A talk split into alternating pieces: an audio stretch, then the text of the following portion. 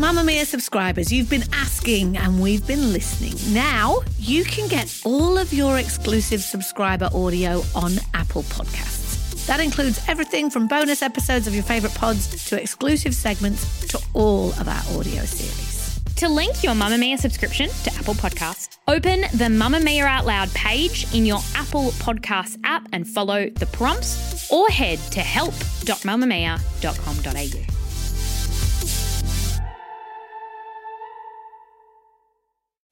This glorious mess. Hello and welcome to This Glorious Mess is the podcast for all the mums already dropping hints for what they really want this Mother's Day. Oh, Mother's Day soon, Andrew. Oh. And it definitely doesn't come from the school stall. Well, you know, a bit of school stall and maybe something a bit special. I'm Holly Wainwright. That's just, that's just a hint for anyone out there who might be thinking of getting me a mothering present. Um, I'm Holly Wainwright. I've got two kids. I've got Matilda, who's seven, and Billy, who's four. And I'm Andrew Daddo with a 13 year old daughter, a 16 year old daughter with boyfriend. Ooh, I know, wow, boyfriends. I know. Such another An 18 year old son with license. So, yeah, interesting. Yes. Good times, good times. Coming up today, do you love your kids more than your partner? Now, this is a conversation. Oh, sorry, I was going to answer. Lucky. Don't answer that question. Just, just hold your horses. We'll talk about that in a moment. Let's put my mum voice on. right. Just hold on, Andrew. Hold on. Thanks, Super Nanny. Plus, the little girl who's campaigning for Kmart to put dinosaurs on girls' clothes. And between the pressure to send nude photos to the inspiration pics that played social media, how are girls coping in a culture that doesn't seem to like them very much? We ask best selling author and mum Danielle Miller. But first, we have a bit of correspondence. You know, we love correspondence here. Um, somebody called Karen has sent us a lovely email saying that she's a big fan of the podcast. Thank you, Karen. We love that you're listening to us. She says she always listens on her way home from work on a Friday and that she has a failed for us. Yeah, do you want me to read? Because you've got. Yes, please. How is your. I've got a cold. I know, you're battling on. I'm struggling, but I've got a bit of a cold. Should we do something about people coming to work when they're ill? Should we do that? No. I'm not ill. I've just got a cold. You know that. I know, I thing? know. Yeah, yeah, yeah. Anyway. Karen says, she says, I'm a fan of the podcast and I have a fail for you. Last night, I was preparing dinner for my four year old and 14 month old while my poor husband, Poor husband. poor husband was shut up in bed, puking his guts out sick because he's ill, not hungover. I'm just extrapolating. So while holding my 14 month old on my hip and cooking dinner on the stove, my four year old was yelling at me, I'm hungry. The 14 month old spotted some chicken on the counter and decided to propel himself from my hip to reach it. This, however, ended up making him slip from my grasp and nosedive onto our tile floor. Ouch. Ow. Yes, I'm the mother who dropped their baby on their head. Don't tell anyone, Karen. Thanks for telling us. So after dragging my husband out of the bed to look after our four-year-old, I went off to emergency to check him out and get him checked out. In the end, he was fine, a bit bruised, a bit sorry for himself. The smirk, I like, from the attending doctor as he was discharging us both brought me to tears. Luckily, a nurse who was assisting us jumped in and tried to make me feel better by telling me it happens often. Not sure this is a good club I wanted to be in, but at least I'm not the only one. Keep up the good work. Oh, Karen, Good you're you, so Karen. not the only one. And I'm sure the doctor like, didn't mean to smirk. He's like, as if anyone hasn't dropped their kid every now and again. Yeah, I was throwing Felix in the air as a two-year-old or one-year-old up, you know, doing that dad thing, up, up like this until he smacked his head on the wall. So I've caught him. I've looked at Jackie sitting next to me. I've looked at him, looked at his head, and I've gone, well, we might go and get some stitches, right? And she's just looked at me, and I went, back in a second. She thought I was joking, came back, two stitches in the top, top of his head. Oh my god! Right? And she's gone, oh my, she's like that. Oh my, and I went, you were there. It was an accident.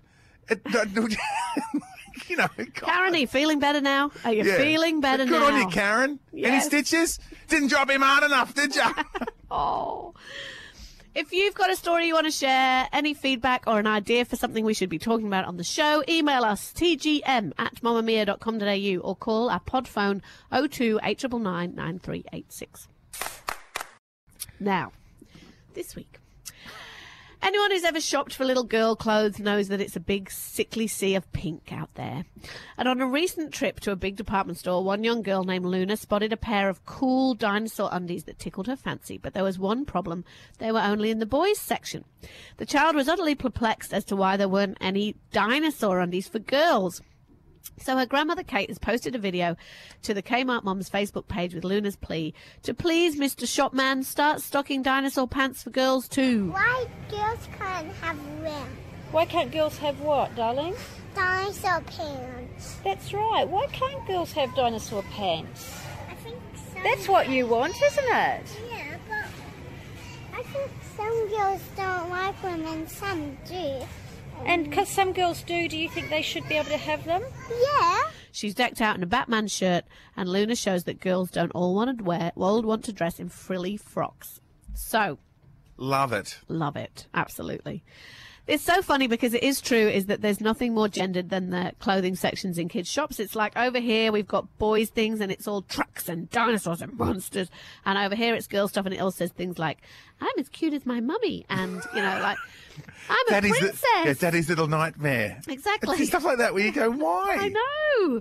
It's like, and it's so a- I really like Luna because what Luna's Luna's a rebel here. She's just going. I'm not buying into. Well, she's that. empowered, Yeah. Right? Which is, but like, would you buy boys' undies with dinosaurs on them for your daughter and not say they're? I mean, would Yeah. Yeah. Because really, this is the thing: is it's only boys' clothes because it says it's boys' clothes. Like Yeah. clothes are clothes are clothes, right? It's amazing how we have this division because sometimes I really like men's jeans, but I'm really embarrassed to go into to buy men's jeans.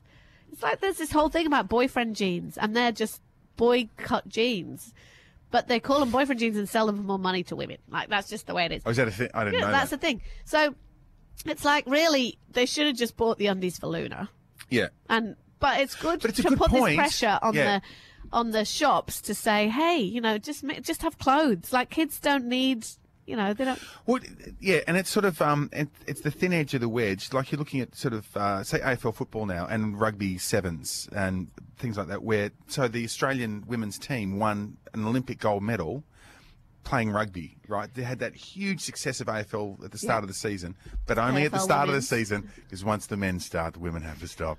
Right, it's like the entree to that, which is interesting, but it was really successful. It was really so. There's no reason it won't be more successful again the next time around, and maybe a little bit longer because it should be longer because it's Yeah. great to watch. And I just think we need to give girls more options. It's Yeah. like I was I've talked to you about this before, but I'm really trying to get Matilda into surfing.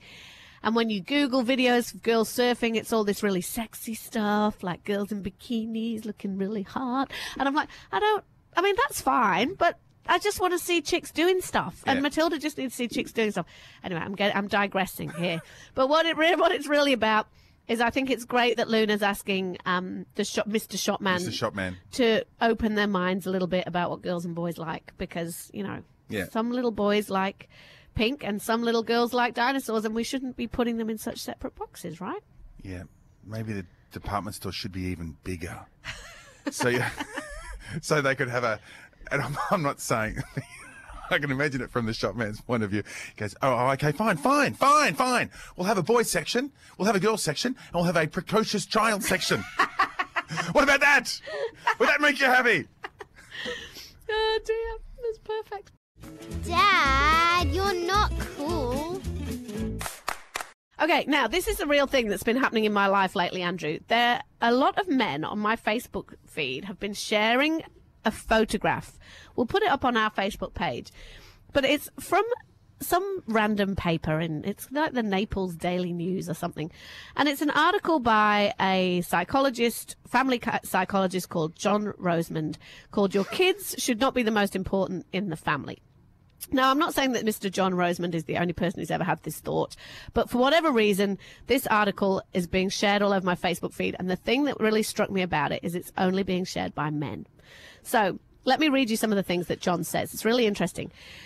He says, I recently asked a married couple who have three kids who, who aren't yet teenagers, they're all little, who are the most important people in your family? And they all say, our kids. And when he asked them why, they don't really know. But his point is that he says, I went on to point out that many, if not most of the problems that they're having with their kids, typical stuff these days, are the results of treating their children as if they, their marriage, and their family exist because of the kids, when in fact it's the other way around. Their kids exist because of them and their marriage. If without them, their kids wouldn't eat well, they wouldn't have nice clothes, they wouldn't live in a nice home, they wouldn't go on holiday, and all these things. The issue at the heart of this is that it needs to be clear to parent to kids that parents are the most important people in the families. Is this confusing? Am I making sense? No, no, no, no, you are, you So are. he goes, says- yeah, he, he, he- he yeah, go goes on. on. at the end and says, so the, the, the guts of it is, he says, the most important person in an army is the general. Yeah. The most important person in a corporation is the CEO. The most important person in a classroom is the teacher, and the most important person in a family are the parents. Yes. Now, I don't necessarily agree with that because the most important person in an army, if, if you have to single it out, may well be the general, but the most important, the thing that makes an army an army are the soldiers. The thing that makes a, a company a great company are the workers, right? So, so I would take the opposite approach. And you can't say, listen to me, oh, bloody, I'm getting worked up on. That's good. You can't say, you can't say you, you should love your wife or your husband more than your children because the two of you together chose to create, generally chose to create that family but- and care for that family. So you should look after them and look after each other at the same time. So the point, though, that I think he's trying to make, and it's one that I've heard lots of people make, is that we've become a society that's very kid focused. It's all about what Yeah. the kids want, and we build everything around what the kids want and what the parents are always doing. What the kids want, we're always driving them places, taking them places, organising our work around them, blah, blah, blah, blah. And he's saying that really we need to be putting ourselves at the top of the chain and looking at it's the idea of putting your gas mask on first. You know, on a plane. You know how they. yeah, no, no, You're looking at me like, no, what? no, I knew what you were saying. So you know when they always say put your mask on before your oxygen mask on Yeah. first, and then give it to the yeah, kid. yeah, Yeah. I understand that. And so. okay, he- so, I'm going to play golf every Saturday. So he's saying, well, yeah, don't you do that already? No. So he's, but so what he's arguing is that couples need to put each other first ahead of the children, right? yes. Yes. But you're saying no. No, no, I'm not saying that. I'm saying that, that, that couples have got to put themselves in the frame, but we chose to have kids. So we've got to, if we want to have a functional family, you've got to look after the kids and teach them how to be human beings. And that includes having them front of mind all of the time. Yes. But don't of you think? Do you think the reason that lots of men are sharing this article to my Yeah, yeah, Facebook be- feed is because they are feeling at the bottom of the food chain? Yeah, be- yeah, They they- are feeling like the food chain goes, kids, Yeah, you know, one, two, three, yeah. me, down Me the down the bottom. because I go to work and I work really hard and, I'm, and I make money and all I do I don't get to do anything I want. I'm chasing kids going to sports and I don't don't get to play golf. I'm not on the piss on Friday nights with you know like Yeah. they don't get to do the things that they want. But it's a sacrifice. I mean I don't get to do the half the things I want and there's times I'll be really pissed off about it. But then at the same time I do get to do other things that I really want to do. And other people might not get to do what they want to do. I don't think that is what they're saying. I don't. Well, maybe it's what they're saying. I don't get to go on the piss on Friday night, but I think that what they're saying, and what he's really saying is the couple should put themselves first. I- like they should put their relationship first. Yes, that That's what I think he's saying is that the couple should put their relationship first and that they should be the most important people in the family. The fact that they're happy with each other should be more important than whether or not the kids are getting every single thing that they want. It's a when very you say it like that, difficult thing to pull off, Yeah. but I think that it's actually good advice. Yeah, yeah. It, when you say it like that, the kid's getting every single thing they want. No kid should get every single thing they want. They hmm. get what they need. But and then often some family bonuses. are busting, but the parents are busting their asses to give the kids all the little things that they want, right? Yeah, yeah. Because I didn't get it when I was a kid. I was terribly unhappy. Yeah. So no, I get it. I, underst- I understand it, but I think you know you've got to. If we have kids, we've got to. We raise our kids, not giving them every single thing. No one gives their kids every single. Well, some people probably do. I don't, I'm not necessarily saying that I agree with this. I think it's, I think the idea of putting your partner first and your relationship at the heart of the family is a good one. Yes, I agree. because I think that in theory, the, your family should feel safe if they know that you know that mum and dad or mum and mum or dad and dad whatever are happy, right? You're laughing at me, but it's true. No, I'm not. I'm laughing that you have to get every group in I there. know, but it's true. Yeah. It's not all mums and dads. Um, that they're happy and feeling safe will make everybody feel secure. But the truth of it is too is that we have moved on from that idea of like the kids just do what they're told. Why aren't you like all the other mums? It's not easy being a girl in 2017. Between rising pressures at school and the dangers of social media, the problems girls face are increasingly adult. And according to Danielle Miller, we aren't equipping them with the skills they need to face these issues. The author and CEO of Enlighten Education says we need to let girls know that they're somebodies and not just bodies. Danielle joins us now to share about how we can help our daughters navigate the teenage years, a challenging time. Hello, Danielle. Hello. Now, being a teenage girl has always been a challenging time, right? Yes. What is so different about this age, or rather, what are the very new challenges that we're facing? Yeah, and it isn't just our teenagers that are facing new challenges. I think it's a, it's a different world for all of us because we're now being asked to navigate technology in ways that are really quite new. When we grew up as teenagers, we didn't have constant texting, we didn't have social media. Pornography was something that we maybe found in a back shed or under dad's bed and had a bit of a peek at. Um, now everything is very 24 7, it's very in our faces. And during this time of experimentation, any mistake we make can often be recorded and come back to haunt us forever. So it can feel very intimidating. But but we're but we're all in fear, right? I'll, Yeah. I'll speak for well. Well, I'm in fear because my kids aren't at this point yet. Yeah. And, No, but I no, just, and I feel like all the messaging I get around teenagers at the moment, not just teenage girls, teenage boys, is really negative. It's like, oh my God, you have no idea. It's so scary out there. The things they can do can damage them forever. The drugs are worse than they used to be. The sexting is awful. Like everyone, and I'm like, oh my God, I just want to go and live in a cave. Danielle, Andrew, tell me some Yeah, nice no, no, but, things. the, but what, what I was going to say is the, the fear that we have, and Holly and I have talked about this before, is that if I say say story sharing and humour, a lot of people there is no sense of humour about most things, right? There is no sense of humour humour about sexting or slut shaming or drug taking or food um, food issues. And then if I share my stories, no way am I going to share my stories. no, of course. No, I know, but this is what Well, we- okay, this is what we me, have- you, you, you've, you've, you've put, put a few really have- interesting ideas to me there. So let me just try and Yeah. tackle them one at a time. Yeah. The first one, I think, um, that Holly raised is so important, and that is the idea that at the moment the rhetoric around having teenagers, particularly daughters, is so negative. And that's really destructive because we're almost setting up this self fulfilling prophecy that having a teenage girl is going to be difficult, it's going to be awful, it's going to be a time when she's going to pull away from you, um, and that she can damage herself, you know, irreversibly. Because we do tend to worry a lot more about girls' reputations than we do about boys, and that's, again, Yes. another conversation. But the truth of it is, that, that that is only a, you know there are real um, concerns there are real worries but the reality is far more different than that and far more beautiful and shiny. I mean I have a teenage daughter. I work with 20,000 teen girls a year. I find them um, remarkably funny vibrant loyal passionate and the research shows that that's true. Yeah. so teenagers generally are volunteering at greater numbers than ever before and, and volunteering far more for the community than we as adults do. This generation of teenagers are take drinking, binge drinking far less than any other generation. That's They're having less unprotected sex than any other generation. They're doing much better academically. They're staying on at school longer, but we never hear any of this. Yeah. stuff. Danielle, we I want to kiss the you. danger. I want to kiss you, And- Danielle. And- well, it's true, and I tell you, my uh, my daughter is my favourite human. I mean, she's just this most remarkable young woman, and she's not alone. So when we have these conversations, we must mustn't forget to remind ourselves that girls are doing remarkable things, as are young men, Yeah. um, and that all of us had moments where we weren't perhaps so so shiny and lovable during those adolescent years, but we emerged quite whole as humans at the end Yeah. um, and that it is meant to be a tumultuous time.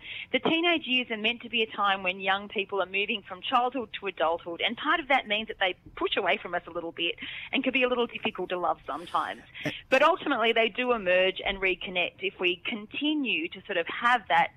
That sense of humour about ourselves and, and to keep those lines of communication open.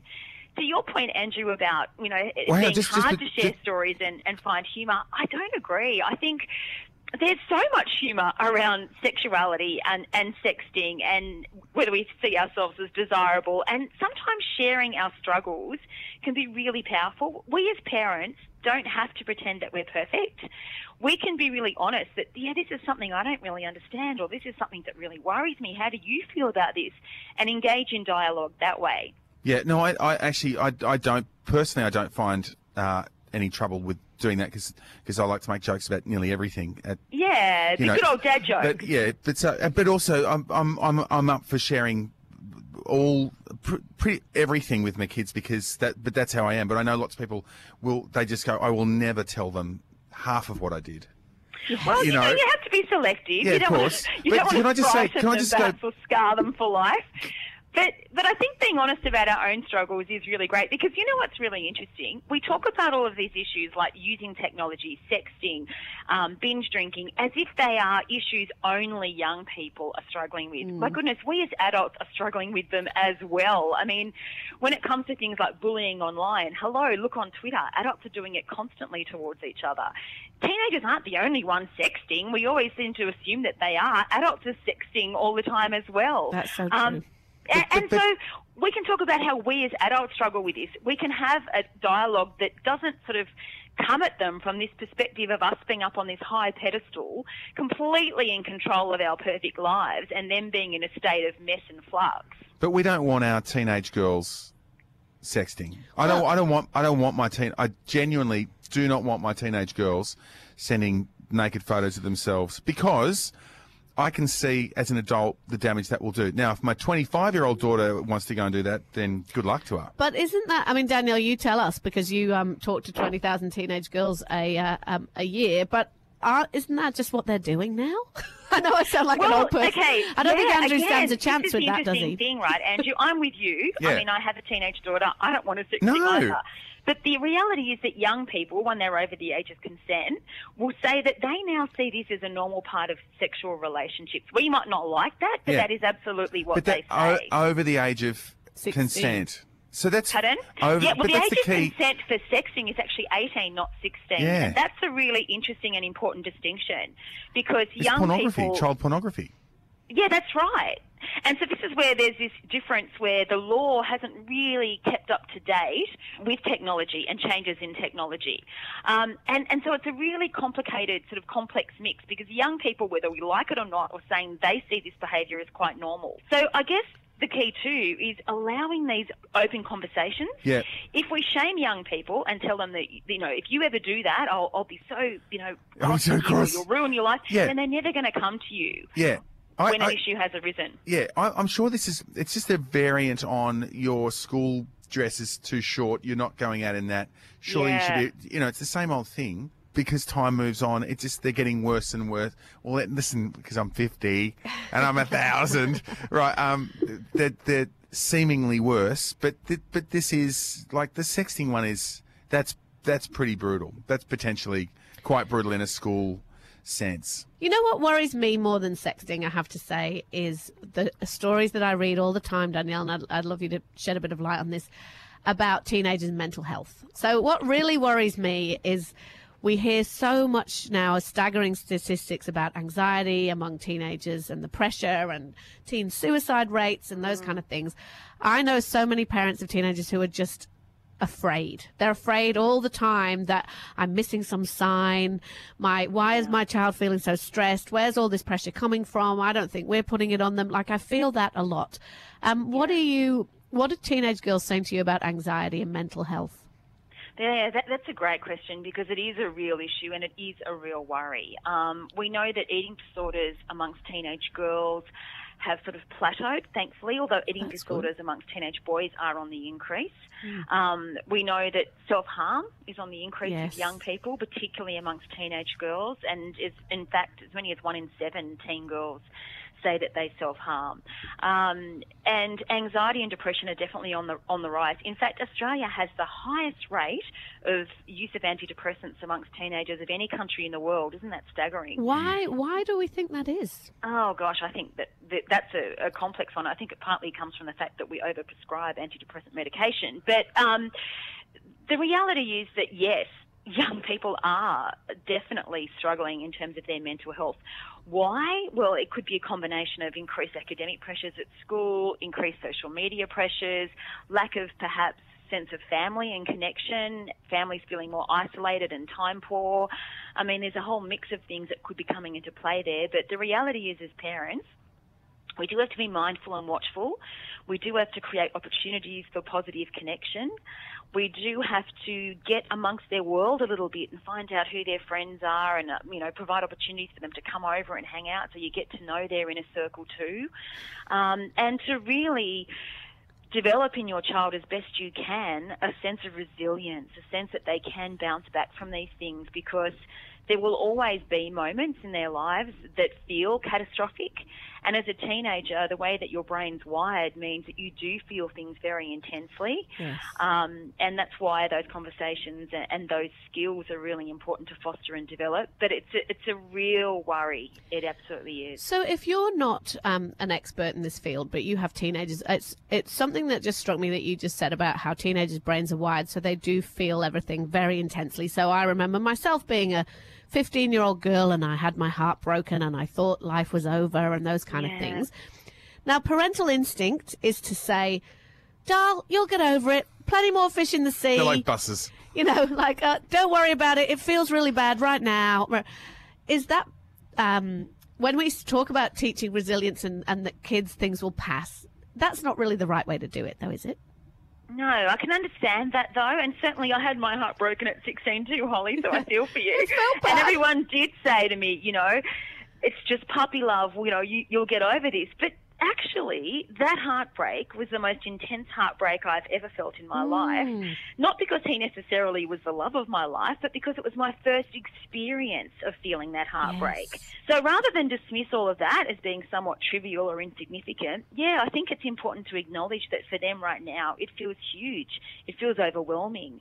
Um, But- and to but- give them some strategies to know how they can move on from that. Yeah, but what if it's true and it they will get over it? Well, they will. Yeah, of course, as you both have.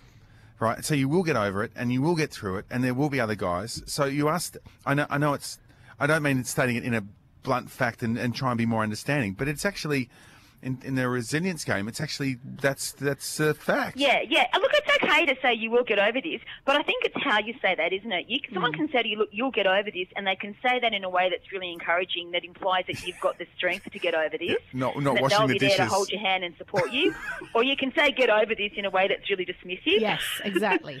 Yeah, and I think yeah. that's the That's difference. exactly right. Yeah. Yeah. It's not that, oh, get over it. You know, it's not that. Yeah, and, It's- and I think just giving them a little bit of TLC, you Yeah, know, to but- understand, just to show them that you get that they're feeling hurt. Because the thing with kids, whether it's little kids or teenagers, is that what what they're experiencing to us might seem trivial and little, but to them it's huge. It's their world, and if we dismiss those things, then then they'll never come to us with the really big stuff later on, because in their mind we're not someone that's willing to listen and to empathise and to encourage and support. This is so interesting, Danielle. If there's one takeout, I mean, I know that's a very, uh, it's an easy question to say one takeout from talking to 20,000 teenage girls.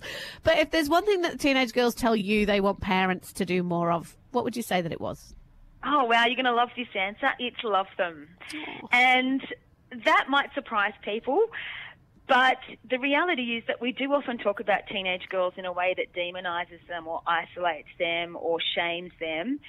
Um, and although they look very big and very grown up, in many ways they still want that same level of affection and attention. Um, teen girls do say to me, sometimes I'm not very lovable. I get that. And in fact, the thing that they say to me that they most regret is, and I'm quoting here, they'll say things like, you know, look, I'm just such a bitch to my mum and I don't even know why, but I can't stop. So there is this sense of confusion about their emotions Yeah. too, but they still really yearn to feel loved, to feel connected, to feel understood and supported. Uh-huh. I mean, we've got two beautiful teenage girls who are really fun and really funny and loving and great to be around. So the whole teenage, you know, if you want to say, oh, I hate teenagers, well, you're going to get crappy teenagers. Yeah. Guaranteed. Absolutely, and and by being open to the joy that comes in Yes, the stage of joy. I mean, I think it is so much easier, Holly, than having little kids. I adore Yes, it. I I'm mean, with you. you can have interesting conversations. You can watch the same sort of shows with them. You know, they're so passionate about the world. Seeing the world through their eyes is just a wonderful way. You feel young again because you oh. See everything with this freshness of perspective. It's it's brilliant stuff, and I just wish more parents would go into these years excited and gleeful. Yeah, absolutely. Skilled to know that there's going to be challenges they'll need to deal with, but excited about that possibility. Oh, you know, you two have lifted my spirits today. I'm glad. I think this is real. It's really important listening for everybody who's dreading those years. Yeah, it's not that bad. Exactly, and you know, as you say, what you don't. Yeah, I think it's it's been really good. Thank Yeah. you so Good much, you, Danielle. Thank you, Danielle, My for talking to us today. Um, you are the CEO of Enlighten Education. Um, you can look that up and learn more about what Danielle does. It's very encouraging. That makes me so happy. I'm so tired of people moaning about teenagers all the Yeah, time. it's the same as. I'm so tired of looking at my beautiful seven year old and going, oh, oh, you know. I mean, I was an awful teenager, I have to say. But you probably weren't an awful teenager. You probably weren't. to be and- honest, my parents have no idea how awful a teenager I was. No, no, you would. yeah, I mean, they're all chal- uh, Of course, they're all challenging. It's like people going the terrible twos. Oh, the terrible twos. You're like, you, they're, they're just working out how to get by. Yeah, I that, that doesn't make them terrible. I know, makes me happy. This glorious mess. Nailed it.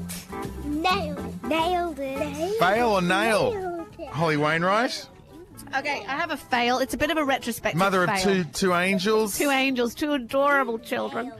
Uh, you know, last week I was very smug about the fact that I'd had two really good weekends away with the children. Yes. But one of the weekends away with the children had some unexpected repercussions, right? So, you know, when you go camping, one of the joys about camping, Hang on, other families or just all the families, we went with six families.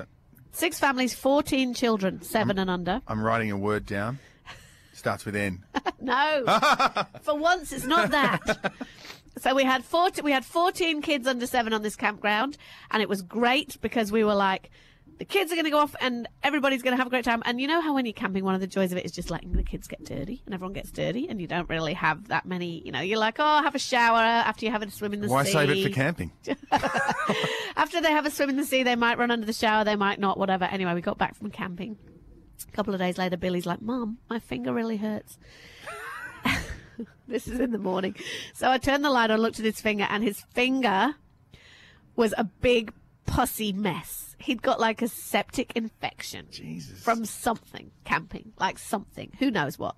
Some kind of muck, some kinds of dirt, some kinds of bite. I don't know. But he got this septic finger infection from camping. I've got a friend who's a nurse. She was camping with us. I sent her a photo of Billy's pussy finger. That poor woman, she gets all my gross pictures. She never knows what's going to happen when she opens her phone in the morning. I'm like, what's this? What do I do? She goes, go straight to the doctor. I'm like, oh no. Straight. She said, the doctor will clean it out for you, sort it out, whatever. Take Billy to the doctor. The doctor looks at it and goes, I'm not cleaning that out. Kidding. What doctor are you? Yeah, the doctor said she put so Billy went on antibiotics and it did clear up. We had to keep his finger bandaged for ages and wait for these all this pussy yuckiness to just go away. Well, she didn't know. She said that it could, could didn't look like a splinter because it was in lots of different places. It could have been a bite. It could have been that he grabbed a spiky plant, but it was probably because he wasn't keeping his hands clean. Don't, don't, don't take So that on. basically, I was camping and I was like, "Go get mucky kids, run around, get messy," and then yes, but then my boy is really sick. Not anymore. He's better now. Antibiotics. Uh, Well, no. wow. wow. fail. Well, we never washed our hands. And did you ever get septic finger? No. No. Billy's very Billy. Billy is my child who's susceptible to getting sick. Oh, okay. There's always something wrong with Bill. Like he's the little one. He doesn't eat. We've just uh, discussed that many times. He's got long hair. He's got long hair. That's he's skinny. Yeah. If something's going to happen, it's going to happen to Billy. Yeah. Bless him. He, he'll end up being in a band and he'll be wearing a stripy t shirt with a sort of a wide crew neck thing and he'll be that sort of singer going, Yeah. He's that, he's that kid. He's gorgeous. Oh, babe. Anyway, so yes, it's all fun and games at camping until you forget to wash your hands, people. Yes. Uh, we, well, you know, Bibby, our um, older one, is on the road learning to drive. Ah, yes. Right? Her, oh, exciting. Second time round say- teaching the kid to drive. Yeah. And uh, and she is more of a lead foot than uh, Phil. She's more empowered. Ah, Right. And likes so, a bit of speed. Yeah. And so you're going. I don't know if it's a nail. It's a it's a reality, right? Don't know if it's a nail or a fail. So there's times oh, I know we're not never meant to yell at our children, right? Don't don't smack them where you have to yell at them. And I've gone, you know, stop, Daisy, stop. and she's looked at me and gone, don't yell at me. I go, if I I can't I can't tell you in a quiet voice, if you don't stop your forward progress, you're going to smash into back the back of that car. You, you can't, right? You're going to smash into a car. You have to yell, stop. don't you? Yeah, you do. th- yeah, you do. And so that's I don't know if that that's So just the you've way been is. screaming at her. screaming, And right? how does she react? And th- no, just the once, just the one. And then today, uh, on the way here, driving to school, I've yelled at someone else. And I, I often say to Bibs, you've got to keep your language clean because you're a beautiful young lady. No, this is normal life. And she'll be telling a story and she'll drop words. And I go, potty mouth, come on. And then there's this bloody Mercedes right up our Khyber, really aggressive, really rude. And I've gone, I swear to and God, I, and, and, and like this. And she's looked at me and goes, Dad, where do you reckon I learn it? and I said, Yeah, but you got you got to understand, baby. I mean, you know, Yep. If you're saying it, they're saying it. Right. That's Fail. the truth. Fail. Fail. But anyway, language in yeah, the car. but she's a good little I driver. bet you're not the only parent teaching kids to drive who's swearing left. if right, everyone who goes, uh, just give the learner a little bit of space, right? Just give them a little bit of space. They're a, they've got the L thing. It's not for loser because they're learning. You heard it here, people. and the parents are learning to teach them as well. Okay. And another. Andrew's upset. Let's let's Oh, back it off. I just can't believe. I, I said, let's let's pull, let's get up to that Mercedes driver because I want to give him a gobful. And Bib, And Phoebe's like, Dad, where do you think I learned it? she's like, no way. That's all for this glorious mess today. This podcast is brought to you by AHM Health Insurance's new Black and White Boost Flexi and parentingworks.org.au. Parenting that works for you. You can buy any book mentioned in our podcast from iBooks at apple.co forward slash mamamia, where you can also subscribe to all of our shows in one place. While you're there, subscribe to us and give us a five star review. Tell everyone how awesome this show is. It really helps to push us up the chart. Yeah, and if there's something you think we should be talking about or you want to tell us how much you love the show, then send us an email to tgm at mamamia.com.au. Call the pod phone on 8999 9386, and that's the New South Wales number. So it's 02 8999 9386. This show was produced by Rachel Wagner. The executive producer is Monique Bowley, and the head of entertainment is me, Holly Wainwright. Bye. Bye.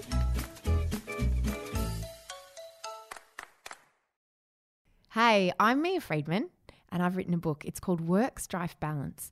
And it's the book that I wish I could have read in my 20s and my 30s and my 40s. And if you want to buy it, it's in bookstores now and in variety stores, or you can go to miafreedman.com and order it online. Work Strife Balance, because we all know that balance is